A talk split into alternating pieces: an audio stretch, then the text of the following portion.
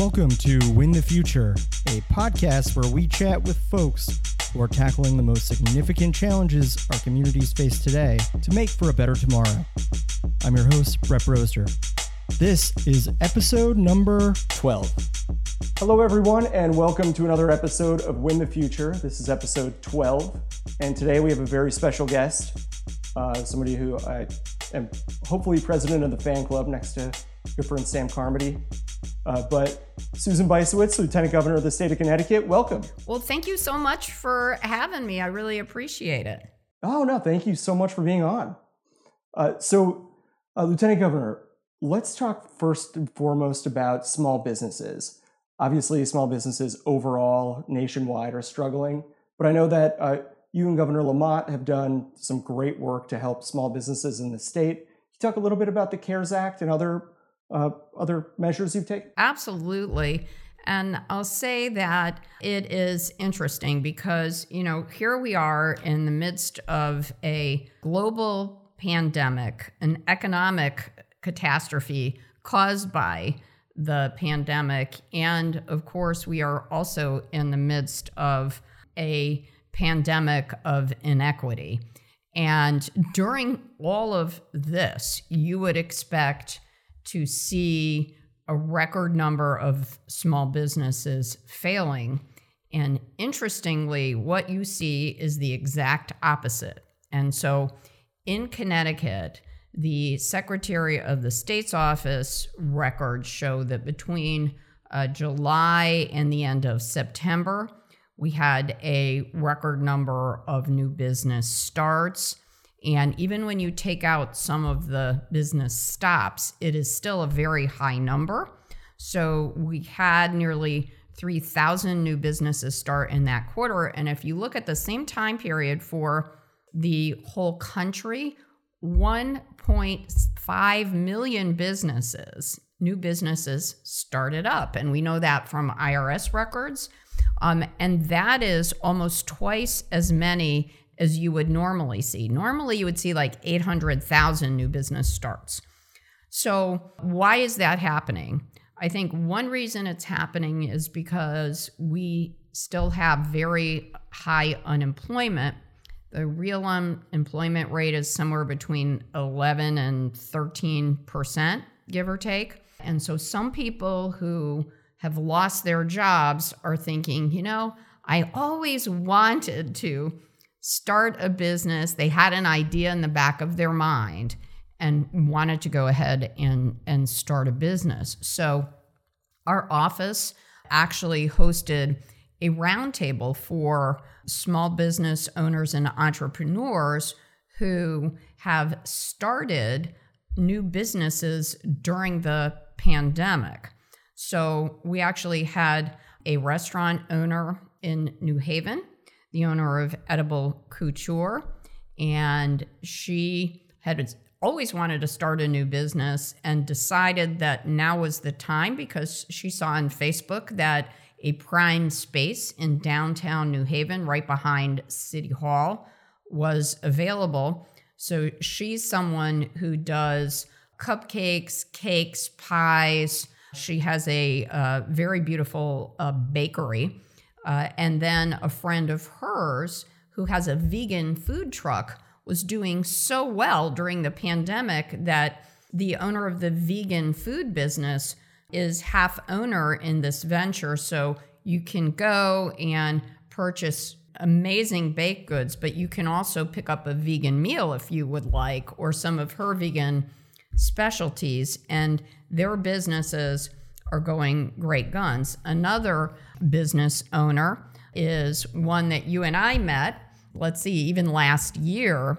He was, his, to be truthful, his business was already started but slowed down because of the pandemic and and that's the Dockside Brewery. That is a craft brewery in Milford right on the water.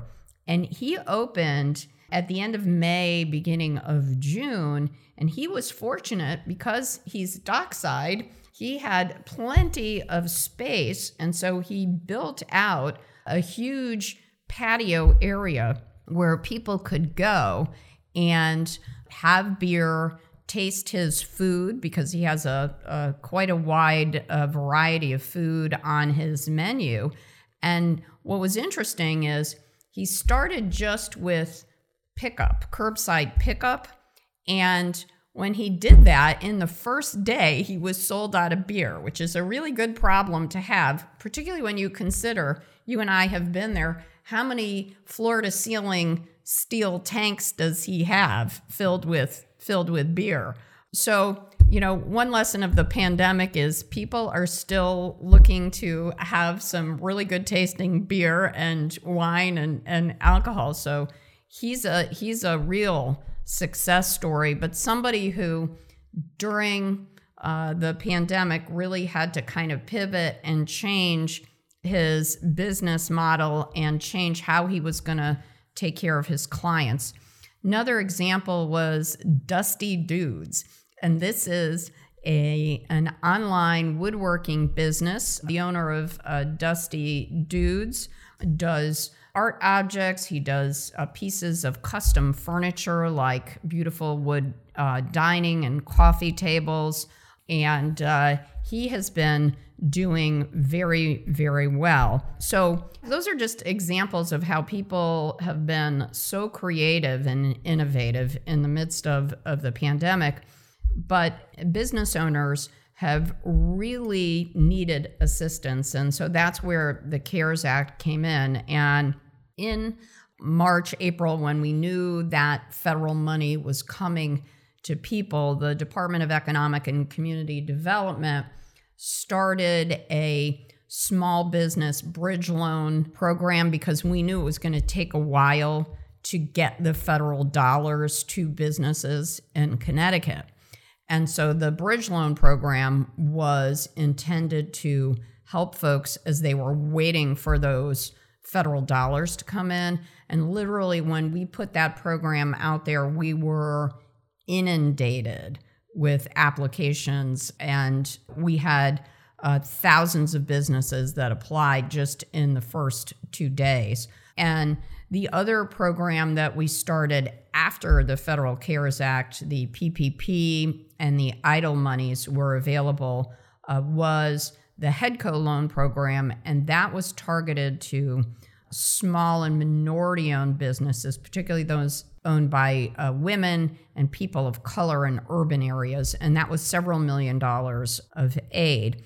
And what our office tried to do was facilitate uh, folks from the SBA and the Department of Economic and Community Development to help businesses learn how they could apply. A lot of chambers of commerce, the Women's Business Development Council in Stamford were key in helping people to apply. Because here's what we what we learned. There are a lot of small businesses out there that don't even have a relationship with a bank or financial institution, or they don't have their financial statements in a format where they can easily send them uh, to a bank or to a government agency who might be providing or helping to provide aid.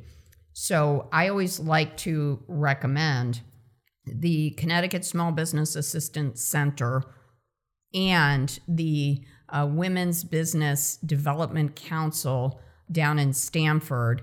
Uh, they have business counselors that will answer the phones and they help hundreds of people every day. And that assistance is free, just as the Connecticut Small Business Assistance Center services uh, are free.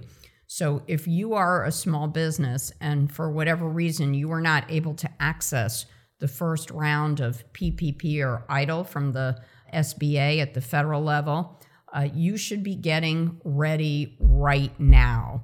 You need to have your financial statements in a format that can be accessed. You should get a QuickBooks program for your expenses if you haven't done that. And the state of Connecticut, I should add, just closed a program at the end of November to provide $5,000 grants to businesses, small businesses across Connecticut, as we wait for the next administration, uh, the president uh, elect, and Congress to get their acts together and provide aid. There may be some prior to the end of December. You know, all of us are watching to see what that may be, but there will definitely be monies available in January when our new Congress and new president uh, are sworn in. So if you're a small business out there, please contact the uh, Women's Business Development Council. And by the way, you don't have to be a woman owned business, they help all small businesses, including those owned by men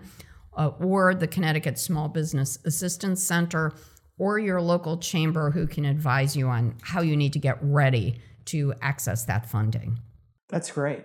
And I know that you and Governor Lamont both have a good relationship with the president elect and, uh, and with the federal delegation. As you're looking towards that next kind of stimulus round, are, is there anything specific you'd like to see for small businesses in that program? Sure. And first of all, I'll say that Governor Lamont and I were amongst President elect Biden's earliest uh, supporters when there were a lot of people who were scratching their heads. And, you know, I'm so delighted that uh, the president chose Kamala Harris to be his running mate. I think they are a fat, fantastic team. And the other thing that I would mention about Congress is uh, we have an amazing delegation that punches above their weight. Uh, with Senator Blumenthal, Senator Murphy, and our congressional delegation. But we just got some really great news that is going to be very impactful for Connecticut, and that's that our Congresswoman Rosa DeLauro has been voted to chair the Appropriations Committee uh, in the US Congress. And that is one of the most powerful positions in Congress. You know, right under Speaker Pelosi, she's going to be the person in charge of the purse strings. And I think that's going to be great for Connecticut. And I think it's going to be great for our country.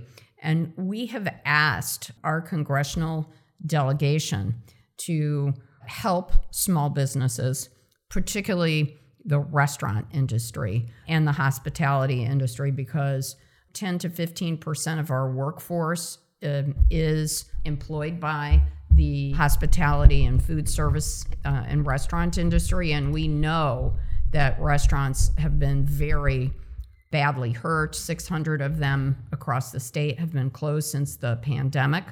We've also asked for in addition to assistance for restaurants um, and small businesses.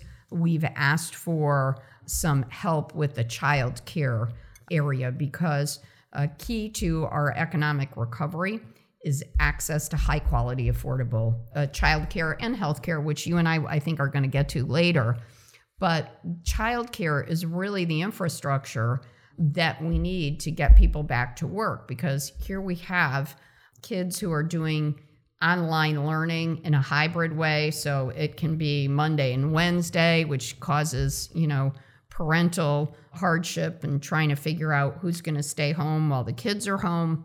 And also, business owners told me that it was difficult for them to get their employees back to work because parents had to stay home with their kids while they were learning between March and June of, of last year. And we know from our Office of Early Child Care, our Commissioner Beth Bye, that we've lost nearly 45,000 daycare and affordable child care slots in our state. And it's also really important, by the way, for first responders, right? And for our healthcare professionals who need quality, dependable a childcare. So a lot of communities have stepped up. I know I visited a former elementary school that was converted into daycare by the Glastonbury school system because teachers were saying that they couldn't come back to teach unless they had childcare. And so in six weeks, this the town of Glastonbury stood up this daycare program for infants to kids that are um, kindergartners. And it was truly amazing, but we know so much more has to be done. And we have asked uh, Rosa DeLauro, and she has authored a bill in Congress, and Senator Blumenthal has authored a bill in the Senate to bring $50 billion to help with child care slots and, and making sure we have those in Connecticut. And the final thing that I wanted to raise is a lot of the people who provide that child care are women. Many of them are women of color, and they're either hanging on by a thread or they've lost, they've had to close their businesses. So we need those funds to help bring back that child care so that we can fully open our economy. Well, and along with childcare, healthcare is obviously such an important piece, not only for those who are unemployed, but for small businesses who are struggling to, to pay their bills right now and pay employees. Can you talk a little bit? I know you've done a ton of work uh, to make healthcare more accessible and affordable in the state. Can you talk a little bit about some of the activities that are happening at the state level? Yes. So I do want to remind people because here we are on December 7th that by December 15th, people should sign up for Access Health Connecticut. Access Health Connecticut is our state program to give Obamacare to whoever needs it. And this program has been hugely successful and utilized across our state because since Obamacare was passed, every year more than 100,000 people have accessed health care. And here's here is something that I don't think people realize. If you're someone who's lost your job and you have lost health care because you can't afford COBRA or because it's not available through your employer, a lot of people don't realize that 75% of the people who use Access Health Connecticut health insurance are eligible for subsidies. 75% of the families and individuals that sign up for Access Health Connecticut have some sort of federal or state subsidy. So for any anybody who has lost a job or hasn't had health care and Lord knows we certainly need it now more than ever, especially during the pandemic. Please take advantage of this opportunity by December 15th because that is a deadline. If you happen to lose your job after the December 15th deadline, you are eligible to apply, but this is the open enrollment period, if you will, for the for Access Health Connecticut. Got it. And what's the uh, what is the website that folks can go to to to enroll? Access Health Connecticut. Yep. If you Google Access Health Connecticut, you can go ahead and do that. And also for folks who use community health centers or the federally qualified health centers, they can you can go there and they will help you sign up for the appropriate program uh, you can sign up for Medicare through them. You can sign up for kids' health insurance as well. They are a huge resource, or go online and uh, just Google Access Health Connecticut. Lieutenant Governor, thank you so much. We're going to take a quick break and we'll be back for the second part of the interview. Thank you. Win the Future is sponsored in part by Connecticut by the Numbers. If you're looking to learn more about what's happening and why, check out Connecticut by the Numbers, where every number tells a story. Connecticut by the Numbers goes beyond the headlines across the state. For Connecticut news that counts, visit ctnumbers.news or follow them at ctnumbers. Thanks, everyone. We're back with Lieutenant Governor Susan Bysiewicz. I can't imagine how difficult it is, the conversations you and the governor have regarding whether to keep businesses open and juxtaposing that against public health and public safety. Can you talk a little bit about the, the difficulties and what you hope small businesses will take into account uh, as patrons continue to go to their places? This is in the category of you never know what you're signing up for when you uh, take the oath of office, right? And we've had to make very difficult decisions about public health. And we've tried to put public health first because uh, we realized very early on that if you don't take uh, put public health first, that you're never going to be able to fully reopen our economy. And even though we are in the midst of a spike right now, our infection rate is among the lowest in the country because when we ask the people of Connecticut to wear masks, to keep social distancing, to wash their hands and follow the other safety protocols, 99% of the people did it. So, as of the weekend, we had approximately 1,100 people in the hospital. A concern that we have for the month of December and January is are we going to get to 2,000 plus people in the hospital where we were at the peak of the pandemic? Because at that point, we really had to plan for mobile field hospitals. And I live in Middletown, so there was a mobile field hospital that was constructed by the National Guard in front of Middlesex Hospital. There was one in front of Danbury Hospital and various facilities across the state to cope with what would happen if our hospitals were overwhelmed. Thankfully, that never happened, but we are getting to a point where we have hundreds of people, new people testing positive every day, and we're concerned about what will happen for our hospitals. So we are monitoring that extremely closely. We closely related to this decision is what about the schools uh, and keeping them open? And it was the governor decided to work with districts across the state to close schools for last year from March through June. And unfortunately, about a third of the kids, 176,000 students, never logged on once to their online lessons. And so the governor has been stressing the importance of keeping in person learning as long as possible, especially for kindergarten through fifth grade and middle school, because it's harder for kids to learn um, when they're not in the classroom.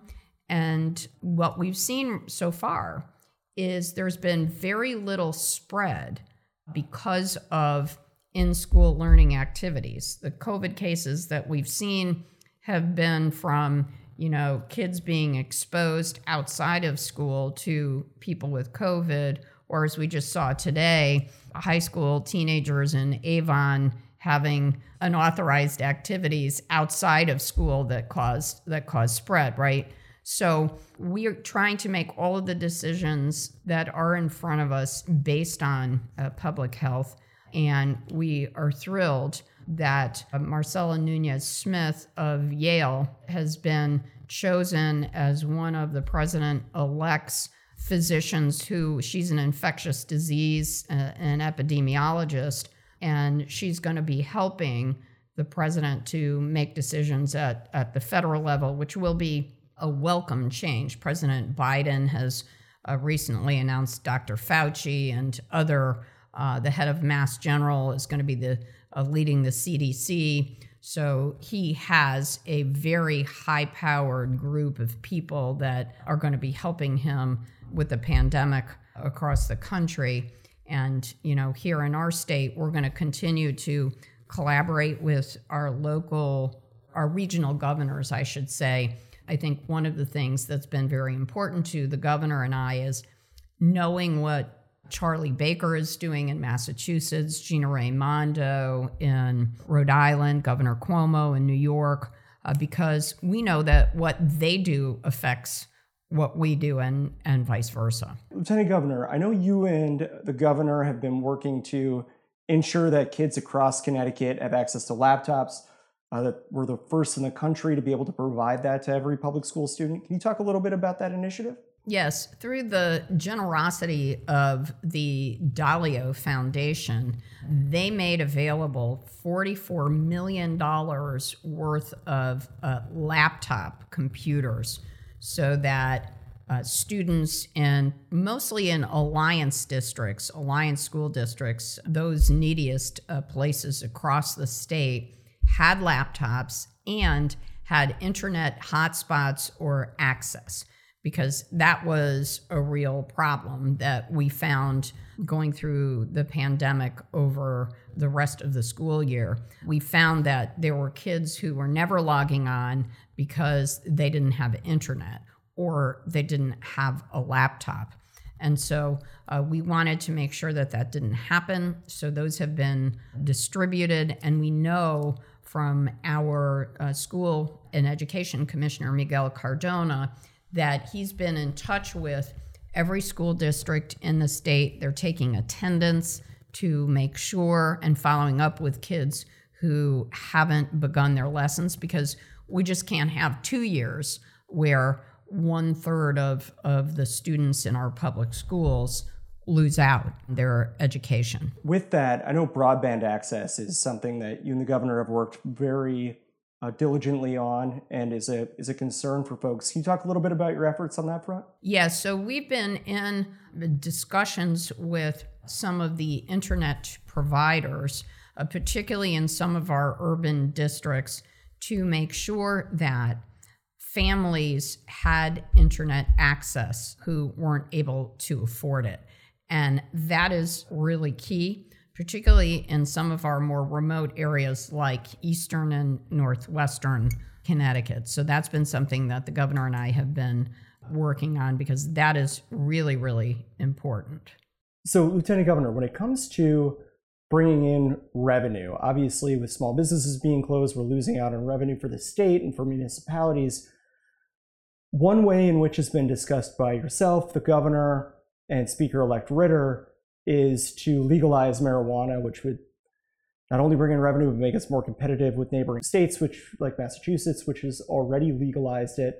Can you talk a little bit about what you think on that subject? Yeah. So the governor and I personally are uh, have been in support of legalizing marijuana because we see that states all around us, particularly Massachusetts, have already moved in that direction. And Massachusetts is receiving millions of dollars in revenue from the marijuana products that they are selling. We've had a very successful experience with medical marijuana and making that available in a very controlled way, in a highly regulated way, just as you regulate pharmaceuticals. And so we think that we could make that step, what has prevented that from happening is the legislature has not yet had a majority of its members in support of it. And now the face of the legislature has changed because of the election. So there are 24 out of 36 legislators that are Democrats in the state Senate where I preside. And also in the House, there are 10 additional Democrats that were elected. So there are 97 of those. And it will be interesting to see if the legislature now can put forward a bill that can garner the support of a majority of, of legislators. Several attempts over the past two years were made that had not proved fruitful, but this is an entirely a different legislature with more Democrats who tend to be a little more in favor of that than uh, of marijuana legalization than Republicans. So it'll be interesting to see what happens. The governor and I are personally in support because we know people are driving to Massachusetts every day to purchase legal marijuana. And so we want to capture some of that uh, revenue for our state. I know that you've got other engagements. Thank you so much for your time. Is there any other message that you'd like to give to folks who are listening as we kind of wrap up here? I would like to ask people as we approach the Christmas holidays and the holiday season to please keep up the protocols. Please keep wearing your mask. Please keep washing your hands. Please get a flu shot if you haven't already done that because we don't want to overwhelm our hospitals. And we know people have COVID fatigue. We're all tired of it. We all wish it would go away. But we have a vaccine that will be distributed to our most vulnerable people starting mid December. Uh, but please, as you approach the holidays, be very mindful of the risks of COVID. Please keep your holiday celebrations uh, very small so that we all can be safe. And the governor and I uh, really appreciate everybody uh, taking these steps to to keep each other safe. And it's a great honor to represent uh, the people of Connecticut. Lieutenant Governor, thank you again. This has been great. And thank you, everybody, for listening to another episode of Win the Future. Thank you for listening to the Win the Future podcast, sponsored by the strategic communications firm, A Better Campaign. Make sure to visit our website at abettercampaign.com backslash win the future. Please don't forget to subscribe to our podcast on Spotify, Apple Podcasts, Stitcher, or wherever you get your podcasts, and share it with your friends. Thank you for tuning in. Please tune in again next Thursday for another episode of Win the Future.